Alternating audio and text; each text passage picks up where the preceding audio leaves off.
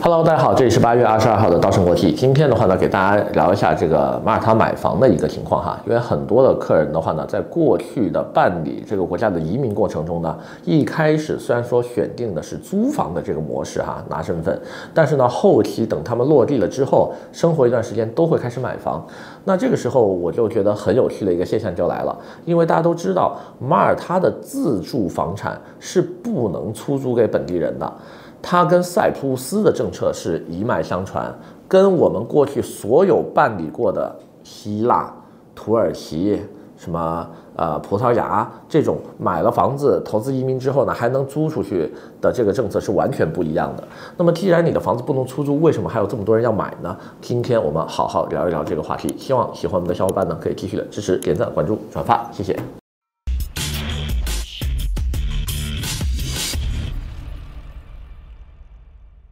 Hello，大家好。那么今天呢，我们探讨一下马耳他的房产。那么首先呢，我们都知道哈，马耳他的这个呃用于移民的这一套房产，也就是说它的自住房，无论是你租的还是买的，都是不能再转租给本地人的啊，用来做民宿呀，或者是短期 Airbnb 都是不可以的。那么这个时候就有人问了，哎，为什么这么多的客人过去之后依然要买房呢？我总结了三个原因哈，就第一。马耳他这个国家还真不像希腊，希腊很多过往办理的客户啊，只是为了拿那张卡卡片，就是把当一个国际旅行证件一样使用。但是马耳他不一样，马耳他呢，反而让我感觉，大部分我们知道的过去办理马耳他的客户，现在都已经居住在当地了哈，就已经生活很长一段时间了。那么马耳他的生活这一块，他们还是需要一个稳定的居所的，否则的话呢，你每一年掏租金去给这个房东的话。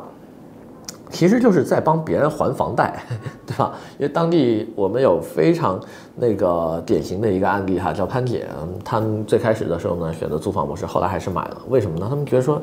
每年你都看到房价在上涨，每年你看到房租也在上涨，那你前面五年呢又要掏这么贵的房租去去去给房东，那你不如就换一套自住房嘛。那这个呢是一种考量，还有第二种考量呢，就是我就算不住。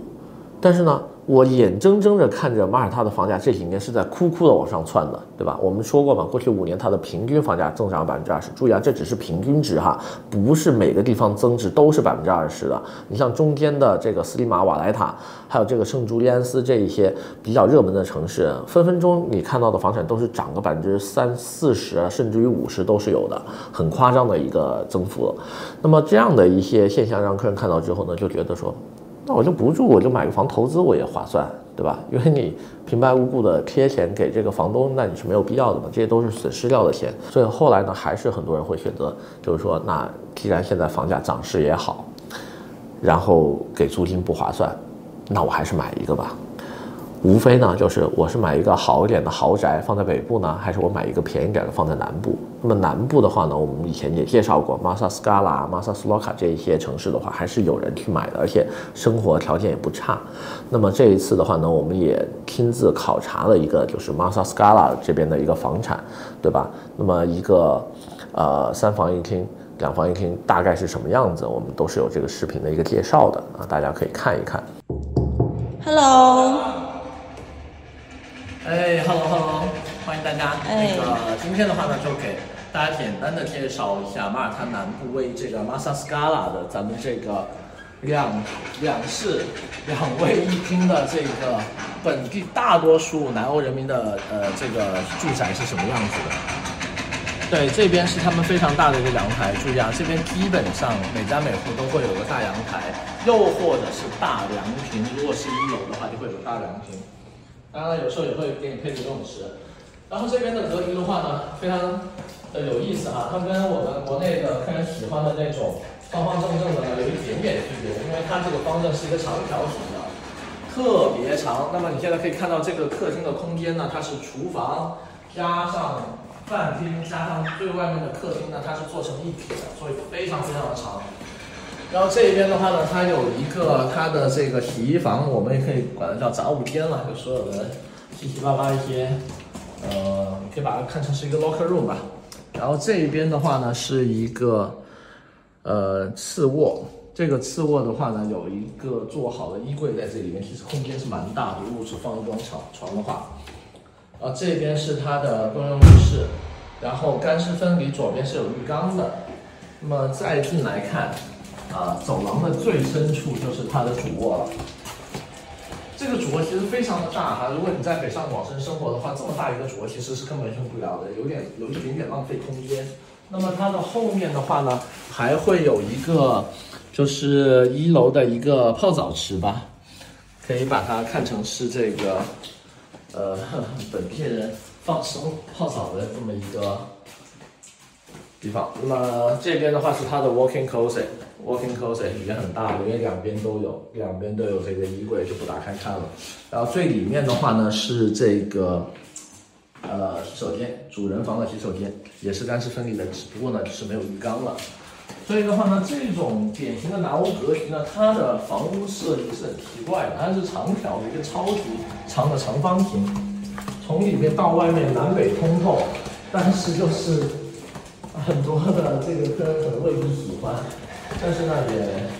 在本地找不出太多中式的那种格局，就是。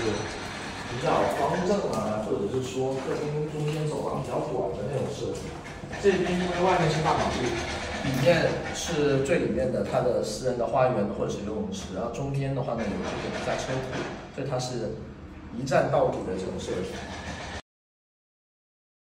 那么虽然说呢，这边的房屋的格局哈有一些看起来比较奇怪，但是呢，也不是每一个都长这个样的，只是地中海风格呢，很多连排的这种公寓，它可能是一个长条形，但是呢，还是呃有一些它，比如说在市中心的这种别墅啊，sorry 不是市中心，就北部的一些别墅啊，北部的一些豪宅啊，它的格局可能更加的方正一些。更加适合中国人的口味。那么南部的房价的区间的话，现在每平米的价格一般是三千到四千欧元左右，好一点的要五千。北部的话呢，一般就是四五千起步，那么好一点的呢，可以去到六千。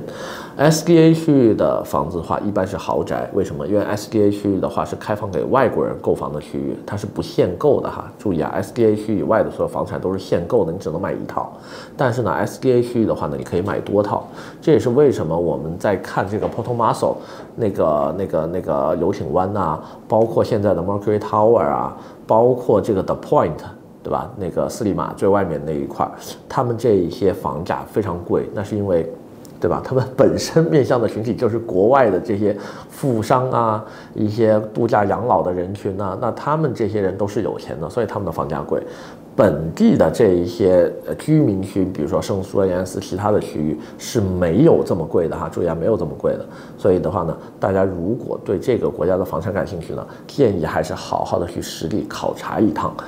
因为不实地考察，我说什么都没有用，你只能得到一个粗略的一个概况。但是呢，如果去本地好好看一看的话呢，一定能挑到让你心满意足的房子的。那么今天呢，我们先聊这么多，下期再见。